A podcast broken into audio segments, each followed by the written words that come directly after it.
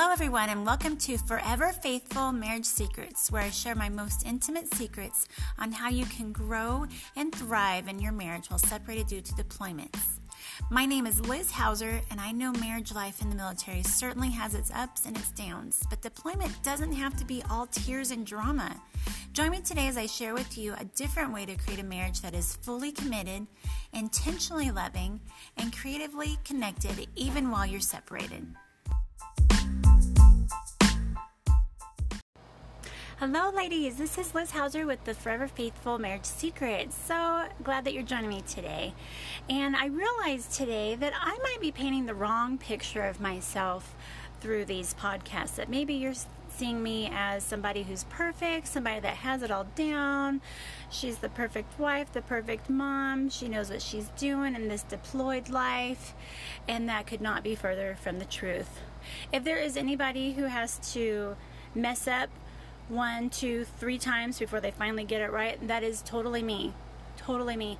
And if there's anybody that freaks out when they can't figure it out the first time, that is totally me. And to illustrate this picture, I wanted to share with you a very personal story. I have not shared it with anybody except my uh, one close friend and my very close sisters because I needed to reach out for them to pray for me because what I did was so so thoughtless and uncaring uh, when my husband was deployed that I was just absolutely devastated with myself and it devastated my husband. So last year, last summer, my son was celebrating his birthday.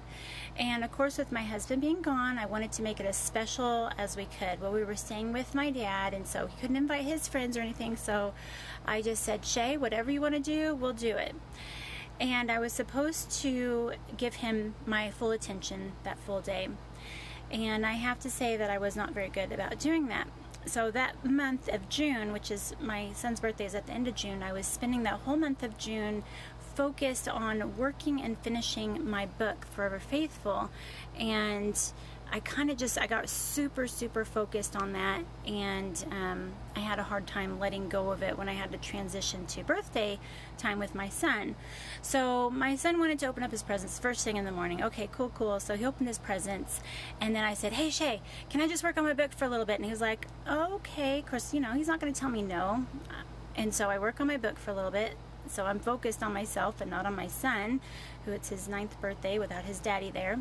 Then we all went to lunch to Red Robin. Yeah, yeah, having fun, having fun. Okay. And then I said, Hey, Shay, I've got my Bible study tonight, and I really, really hate to miss it. I really love connect with those ladies. Do you mind if I go to the Bible study if we um, have cake beforehand and then we're all good? And he's like, Well, okay, mom.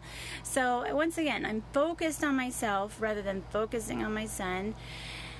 And throughout the whole day, I'm sending Kale videos, pictures of Kale's of um, Shay's birthday and all that's going on.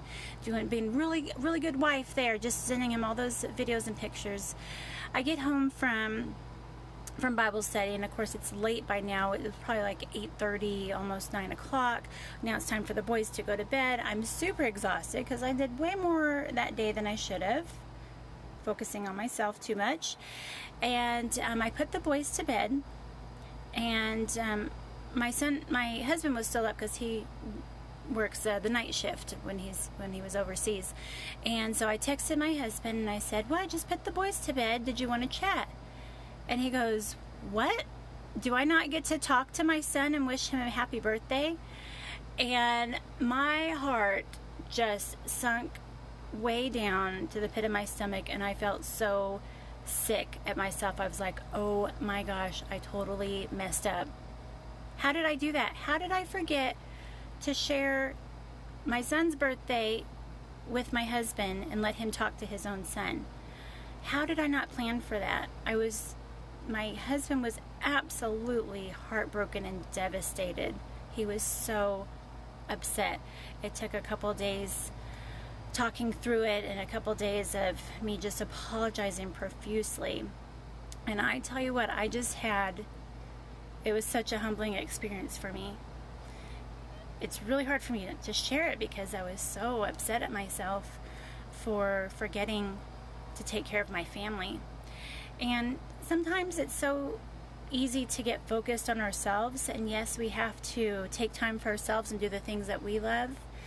But we have to remember to transition back into our families. We have to remember to give them that special time that they need, whether it's just day to day stuff, playing, taking time to play with them, or watch a movie with them, or celebrating their birthday because those those days are very important to them when they're that little. Um, also, just even taking the time to include your husband in what's going on today and communicating with him. And I completely failed on that. I let my book and my focus on myself take precedence over my family, over my son and his birthday, and over my husband. And I promised myself that I would not do that again. Now, I have to say, I haven't done anything quite as extreme as that, but I still have moments where I get easily focused on what's in front of me and I forget to take that focus off and put it on my family. And so I share this with you to help you see I'm not perfect. I don't expect you to be perfect, um, but it is important to learn from our mistakes, and I wholeheartedly strive to do that with every mistake that I make. I just strive to learn from it, to know what I can do to not do that again. And also, I just want to share with you how important it is to give yourself grace. You're going to trip up, you're going to mess up. You're going to explode with your kids. You're going to forget to tell your husband something that's really important you're going to mess up and you have to be able to give yourself grace to forgive yourself and realize you have a lot on your plate and take those opportunities as an opportunity to change for the better. Because I tell you what being in the military and especially going through deployment can either change you for the worse or change you for the better and I like to work on changing for the better. Sometimes I feel like I'm going on the worst side, but I'm always striving to change for the better, and I want to encourage you to give yourself grace, and when you do mess up, change yourself for the better. Ask for forgiveness. Work through it. Figure out what you can change to do better. If this has been helpful to you, please share it with one or two of your friends. And I have like a little boy trying to get into my room while I'm chatting here. Hey, this is mom, mom life, the deployed life, right? Um, also, I wanted to share with you that I'm so excited. I have my new Facebook group up. It's called Deployed Life Strong and Courageous Wives. This is for anybody, any wife who has a husband that is deployed, is going to deploy, um, and I also, if you have a husband who contracts and he's gone often, you can come and join as well. I am so excited to connect on there and look forward to just giving you some amazing tips and tricks and learning from you and and it's a place to be able to get support from each other. Um, so please come and join my Facebook group. Again, Deployed Life, Strong and Courageous Military Wives. And also invite as many of your military friends as you can. The more we have on that page, the better. The more experiences we have to share, the more we can encourage more ladies. So I'm super, super excited to connect with you over there. So please, whatever you're doing, stop right now and go over to my Facebook group, Deployed Life. I look forward to talking with you tomorrow. Have a great day. Give yourself grace. Find your joy. Bye.